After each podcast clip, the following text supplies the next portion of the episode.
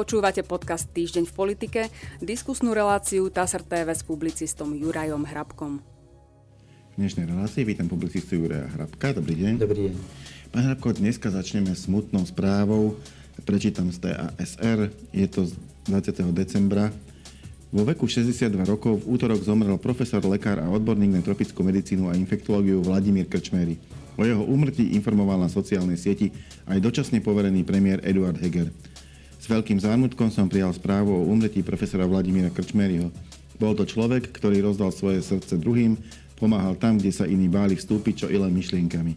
Takým, na ktorých svet zabudol, najchudobnejším z chudobných, uviedol Heger. Pripomenul, že Krčméry stál počas pandémie ochorenia COVID-19 v prvej línii zdravotníkov.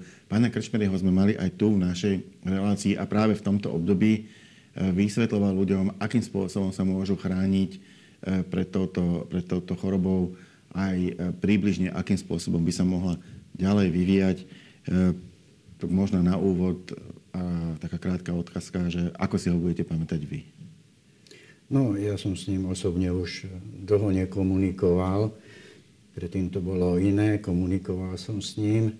A myslím si, nezmenil sa podľa môjho názoru, odkedy sme komunikovali, veď napokon sledoval som ho takisto počas koronavírusu. A on bol, ľudovo povedané, podľa mňa taký dobrák od kosti. Bol to mimoriadne obetavý človek, ale prístupný aj iným názorom. To nebolo tak, že si presadzoval svoje nejako iným spôsobom. Mal samozrejme svoje muchy, kto ich nemá, máme ich každý. Ak by som to mal zhrnúť, tak podľa mňa patril k tým ľuďom, ktorí dokážu urobiť svet lepší. Jeho škoda. A teraz už poďme do politiky. Začnem ešte správou TASR, ktorá hovorí o tom, ako sa vládne s opozičnou stranou dohodli na podpore štátneho rozpočtu. Ten medzi tým už prešiel, parlament ho schválil ústavnou väčšinou, ale teda toto je ešte správa z čias, keď sa len zrodila táto dohoda a hovorí toto.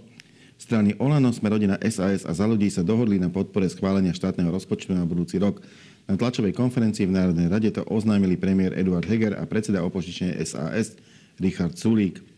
Slovensko by sa schválením rozpočtu vyhlo rozpočtovému provizóriu. Po schválení rozpočtu by mal skončiť vo svojej funkcii doterajší minister financií Igor Matovič. Od piatka by mal byť dočasne poverený riadením rezortu financií pravdepodobne premiér.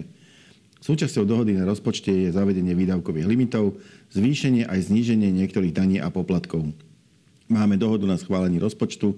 Áno, každý z nás musel urobiť nejaký kompromis, ale na záver je dohoda taká, že rozpočet podporia strany OĽaNO, Sme rodina, SAS aj strana Za ľudí, vyhlásil premiér. Zopakoval, že ak by nedošlo k schváleniu rozpočtu do konca tohto roku, bola by ohrozená pomoc ľuďom, firmám aj samosprávam s energiami. Ohrozené by bolo tiež zvýšenie miest učiteľov, lekárov či zdravotníkov. Súčasťou rozpočtu budú výdavkové limity, ako to požaduje Európska komisia a plán obnovy. Tiež mimoriadne zdanenie ruskej ropy, prepravy plynu, vyššie zdanenie liehu a hazardu. Na druhej strane došlo k dohode aj na znížení daňového zaťaženia. Ide napríklad o trvalé zníženie dane z pridanej hodnoty na športoviská a gastrosektor, teda aj po 31. marci budúceho roka, ako bolo pôvodne plánované. Zrušiť sa majú koncesionárske poplatky. Zavedený bude ako registračný poplatok na automobily. Zároveň bude súčasťou rozpočtu presun do kapitály zdravotníctva, a to 740 miliónov eur plus 80 miliónov eur. Od roku 2024 bude percento za poistenca štátu 4,5%, avizoval Heger. Čo sa týka rokovaní o novej či rekonštruovanej vláde, novej väčšine v parlamente alebo predčasných voľbách, podľa Sulíka to oddelili od rokovaní o rozpočte. Dohoda na rokovaniach podľa neho zatiaľ nie je, uvádza TASR. Začal by som tým, že pôvodne sa malo o rozpočte hlasovať až v januári. Napokon sa hlasovalo už teraz, v decembri. Vznikla táto dohoda, o ktorej som práve čítal zo správy TASR a my už vieme, že sa aj v praxi realizoval, lebo parlament ten rozpočet schválil. Prečo sa tak poponáhľal parlament? No tak to je uhol pohľadu. Vy hovoríte až v januári a odhlasoval sa teraz. Doteraz sa tak neskoro o štátnom rozpočte ešte nerokovalo a nerozhodovalo. Ten štátny rozpočet mal byť schválený už dávnejšie. Samozrejme tie politické problémy, ktoré si straníci vyrobili, tak tie zapríčinili vlastne to, že sa uvažovalo aj o odsunutí na január, teda o začatím roka s rozpočtovým provizóriom. Áno, a potom sa prišlo na to, politici dostali trochu rozum, dokázali sa dohodnúť a keď sa dokázali dohodnúť, čo je jedna vec, dokázali tú dohodu aj pretaviť do hlasovania a jednoducho máme štátny rozpočet na budúci rok schválený, to znamená, že žiadne provizórium nebude, netreba s ním počítať. Aký kvalitný bude ten rozpočet, aké kvalitné sú tie dohody, ktoré boli schválené, tak to sa všetko ešte iba uvidí, aké problémy to prinesie. A teraz hovorím o znižovaní daní, o zvyšovaní, o zrušení koncesionárskych poplatkov, ktoré neviem v tejto chvíli ja povedať, ako sú presne naformulované v tom zákone, kedy k ním príde, ako budú nahradené, či to bude dodržané. Tým všetkým sa budeme zaoberať na budúci rok.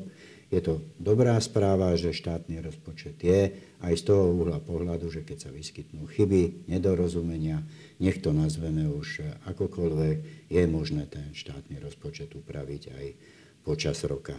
Zdá sa, ak došlo k takejto schváleniu, že politici v parlamente, poslanci si začali uvedomovať to, čo urobili, keď vyslovili nedôveru vláde, čo to vlastne znamená.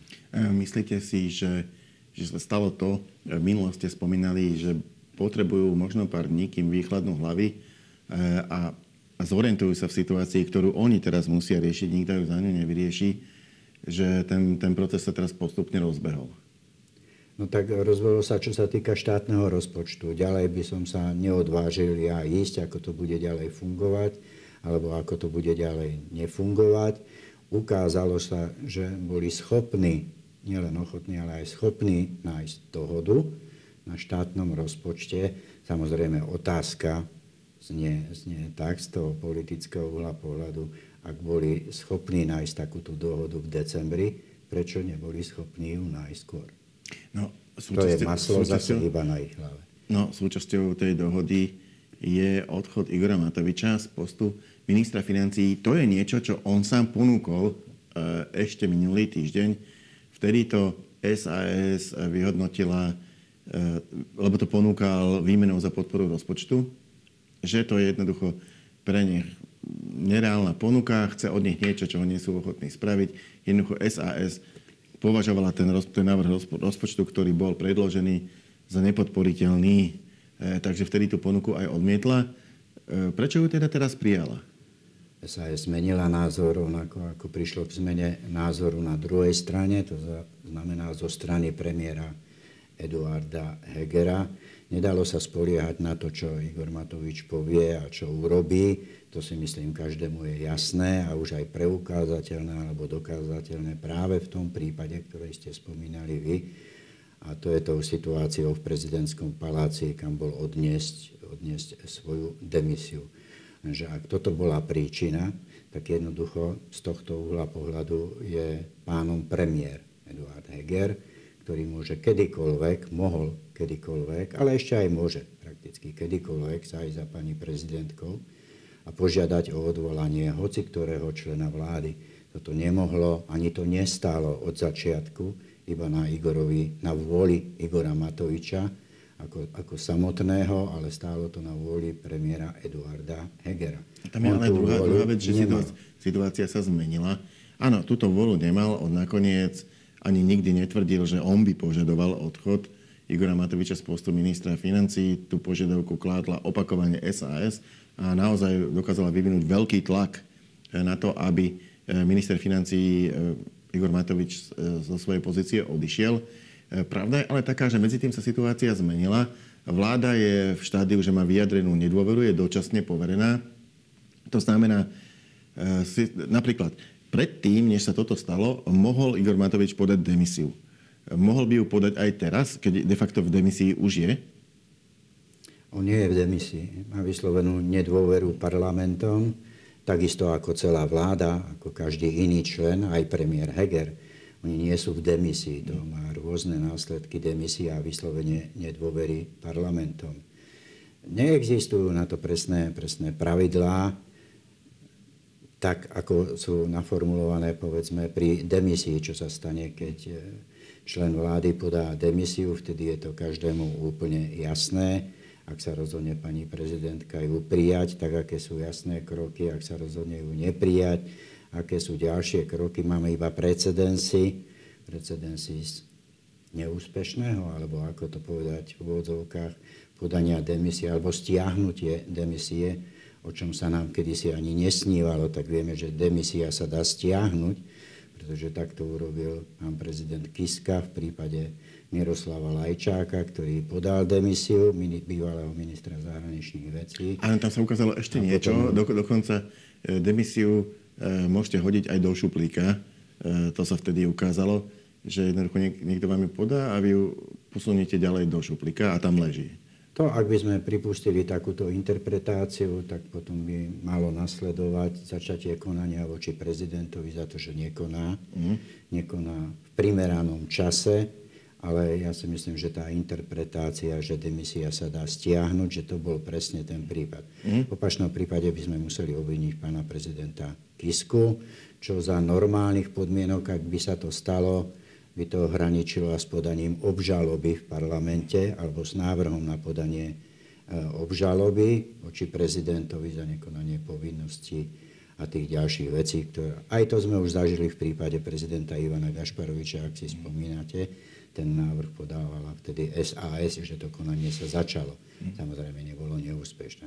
Ale ja si myslím, že v rámci toho zdravého sedliackého rozumu, ako sa zvykne vraviť, že Igor Matovič by mohol opustiť vládu aj sám, ale jednoducho čistejšie bude, ak s takýmto návrhom príde za pani prezidentkou samotný premiér Eduard Heger. A na to už máme precedens. Na to máme ten precedens, keď bol takýmto spôsobom stiahnutý z obehu, poviem to tak, lebo ten ústavný slovník je iný, ako aj ja ním rozprávam, iba pre zrozumiteľnosť, preto hovorím, bol stiahnutý z obehu ex-minister, alebo vtedy ešte teda minister obrany Ľubomír Galko. To sa stalo, pani Radičová prišla za pánom prezidentom Gašparovičom, dala mu návrh a Ľubomír Galko akokoľvek sa tomu bránil, akokoľvek nechcel. A bránil sa. Vieme, že chodil ešte na ministerstvo obrany, kde sa tváril ako minister, hoci už bol odvolaný z funkcie prezidentom Ivanom Gašparovičom. Tak takýto precedens máme.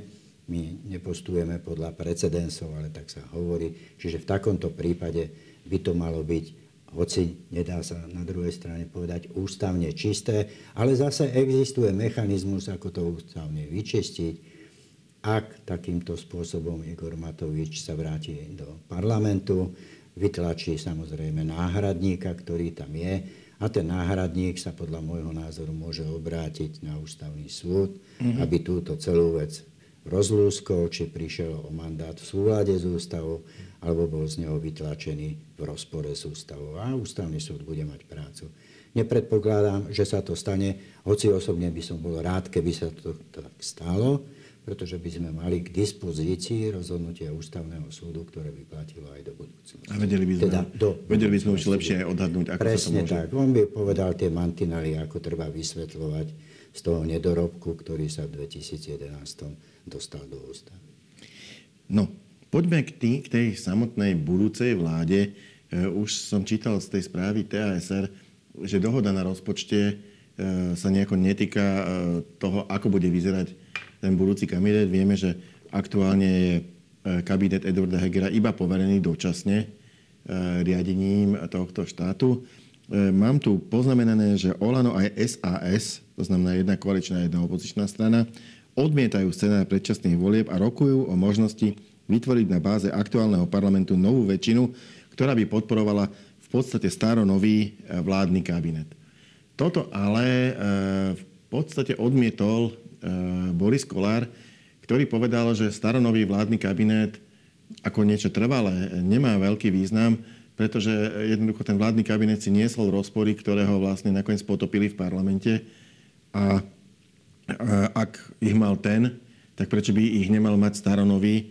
Nepovažuje to za trvalé riešenie, ale bol by ochotný podporovať staronový kabinet alebo aj úradnícku vládu pani prezidentky, ako dočasnú. To znamená, že by sa stanovili predčasné voľby, ich termín a kto by riadil krajinu dovtedy, tam by už aj Smer-Rodina bola ochotná. To je stanovisko, ktoré už má bližšie aj k opozičným stanoviskám, pretože opozícia tiež hovorí, že ak by vznikla dohoda na predčasných voľbách, oni by boli ochotní tolerovať nejaký dočasný kabinet, pretože jednoducho niekto ten štát riadiť musí až teda do rozhodnutia v predčasných voľbách. Tým sa ale pred nami vlastne črtajú ako keby niekoľko veľmi rôznych scenárov. Jeden je, že sa teda podarí vytvoriť novú vládu na báze parlamentu. Tá získa dôveru, ale s tým, že už bude dohoda na predčasných voľbách, ktoré sa zároveň realizujú, teda bude to chápané ako dočasný kabinet. Druhá možnosť je, že vznikne úradnícka vláda pani prezidentky ako dočasná k predčasným voľbám. Tretia je, že vznikne nový kabinet, staronový alebo nový, ktorý by vládol až do riadnych parlamentných volieb. A potom je štvrtý, ktorý ma zaujíma možno najviac, lebo žiaľ sa mi zdá byť realistický, nevznikne dohoda na ničom. To znamená, strany budú robiť to, čo robili doteraz, tlačiť pred sebou ten istý fúrik s kámením, čo tlačili až doteraz, každá ten svoj. Nebudú schopné, ochotné sa dohodnúť ani na predčasných voľbách, ani na dovládnutí, ani na podpore úradníckej vlády, ani na podpore dočasnej vlády. Jednoducho nevznikne dohoda na ničom. To je ten posledný model. Tak neviem, kde to vy vidíte? No nie, posledný, ono ich existuje ešte oveľa viac, tých kombinácií je veľa. Treba povedať, už keď ste spomenuli Borisa Kollára, tak už toľko vecí povedal a toľko vecí nesplnil, že sa to nedá možno ani spočítať. On ide šikovne tou svojou tzv. Pragmatickou cestou, teda tomu, čo vyhovuje on, čo vyhovuje jemu. Ak si všimnete ten posledný príklad, môže byť, že tu sa dohodol Eduard Heger s Richardom Sulíkom, ale užitok z toho bude mať Boris Kollár aj. Čo sa týka znížení daní. Podporil to aj Boris Kollár. Veď preto to aj podporil, no isté, ale oni dvaja sa dohadovali a on zlízol smotanu, tak ako sa ľudovo hovorí. Hovorím to v úvodzovkách, nemyslím tým nič zlého. Čiže dôverovať nejako veľmi tomu, čo hovorí teraz Boris Kollár, ja by som nikomu neodporúčal, pretože toľkokrát už zmenil názor naozaj, že sa to iba veľmi ťažko spočíta. Môžeme špekulovať nad rôznymi tými scenármi. Rozhodne ale platí, že to, ako bude, určí pani prezidentka Zuzana Čaputová. Ona drží v rukách teraz tie kľúče od miešačky, ako sa opäť zvykne vravieť. A je to aj odpoveď na možnosť tak tú poslednú, to znamená možnosť totálnej nedohody, odpoveď na ňu dáva tiež prezidentka? Pani prezidentka dáva odpoveď na to a rozhoduje o tom, kto bude vládnuť. Nie, aká je situácia v parlamente, nie, aká je tam tekúca väčšina, nie, aké sú tam blokačné mechanizmy, kto môže koho návrhy blokovať, kto sa môže s kým ad hoc spájať, aby niečo zablokoval, a naopak, kto sa môže s kým ad hoc spájať, aby niečo presadil. Toto pani prezidentka ovplyvniť nedokáže.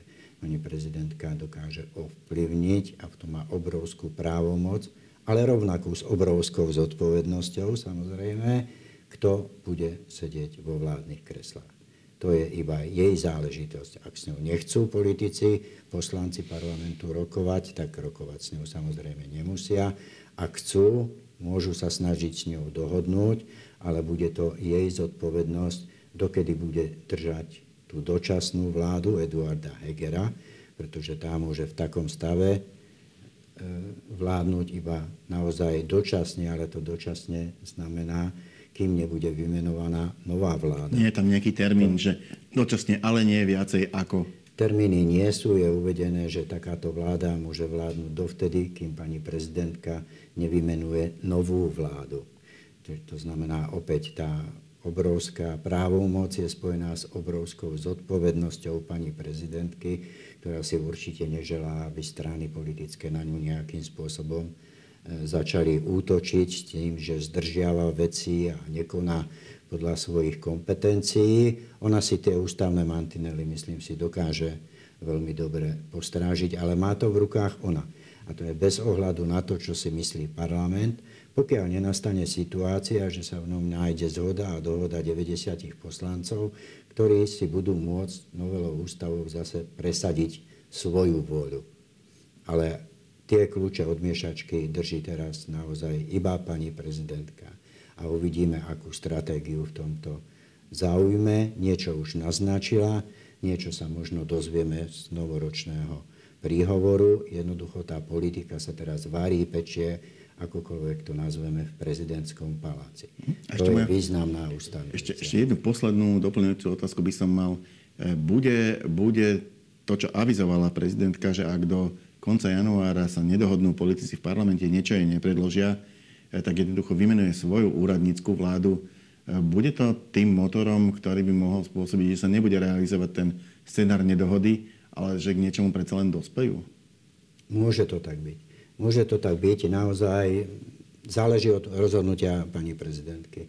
Môžeme špekulovať, môžeme malovať rôzne scenáre, ale toto nedokážeme nejakým spôsobom. Ani nechceme v podstate ovplyvňovať. Je to na nej, je to jej zodpovednosť, je to jej právomoc. No samozrejme, musia si politické strany, mali by si premyslieť, čo vlastne chcú, keď už dokázali vysloviť nedôveru alebo povaliť, ľudovo povedané, vládu, že čo ďalej. Premyslené to teda veľmi nemali. Ukazuje sa, že sú schopné ešte nájsť nejakú dohodu. To nám ukazuje prípad schválenia štátneho rozpočtu. To znamená, že na takejto ceste mali by sa už prebrať z toho oplašenia a začať rozmýšľať a uvažovať naozaj politicky. A samozrejme, to bude na úvah, čo komu bude viacej prospievať. Ak pani prezidentka sa rozhodne vymenovať úradnícku vládu, ktorá sa tak nazýva, hoci nie presne, ale takto je zažité, takže v tom môžeme pokračovať, no tak jednak budú vidieť, čo v tom bude, ale druhá vec je, že môžu pociťovať ohrozenie z tej úradníckej vlády. Lebo tej úradníckej vlády, aj keby tam neboli politici, zase treba rozlišovať. Buď to bude úradnícka vláda s podporou politických strán, v parlamente, kde si tie politické strany môžu pred voľbami postiahovať jednotlivých ministrov na kandidátky, alebo to bude čisto rídzo úradnícka vláda pani prezidentky bez ohľadu na vôľu politických strán, ktorá síce nedostane dôveru parlamentu, no ale bude vládnuť až zase, kým pani prezidentka nevymenuje novú a takému pokusu už by zrejme ani neprišlo. To znamená, že by vládla jej vláda do volieb bez ohľadu na to, ako by reagoval parlament, či budú predčasné alebo riadne. Koniec koncov už aj vláda Eduarda Hegerova bola vládou pani prezidentky. Ona menovala členov, nemusela ju všetky menovať. Myslím, že sa neoplatí ani nepatrí už tomu vrácať, že mohla odmietnúť. Ale je dobre povedať, že akýkoľvek odborník sa stane členom takéto vlády, bars až dovtedy nebol politikom, v momente, ako sa stane ministrom, sa už politikom stáva a môže ním aj ostať. Čiže ak vy hovoríte o tom ohrození, ak získajú istý politický kapitál tí úradníckí ministri, to znamená presvedčia ľudí, ukážu, že dokážu riadiť rezorty lepšie ako ich predchodcovia napríklad, tak čo im potom bráni dohodnúť sa s nejakou stranou a ísť do volieb a podporiť ju a získať pre ňu hlasy. No, toto si musia uvedomiť tie jednotlivé parlamentné politické strany, ktoré sú tam, preto hovorím, vy ste to pomenovali presne, o tom ohrození, ktoré môže nastať. Ja nehovorím, že nastane, záleží to od pani prezidentky, ale môže nastať. Pretože ak si to zoberieme čisto teoreticky, voľby sú až v roku 2024, ak by bola vláda vymenovaná počas februára, no tak majú celý rok na to, aby ukázali, že vedia vládnuť, že vedia vniesť pokoj do tej krajiny, pretože v krajine existuje všetko možné, ale nie pokoj, že to dokážu, že to vedia urobiť. Samozrejme, vládlo by sa im ťažšie, ak by nemali k dispozícii parlament. Tie návrhy zákonov by im prechádzali oveľa ťažšie, ale akú takú podporu by tam našli a koniec koncov mohli by poukazovať. Toto by vám mohlo pomôcť, ale parlament to nechce schváliť. A zase parlament by na to musel reagovať. Je to veľa tých scenárov, pokreslili by sme naozaj celý stôl.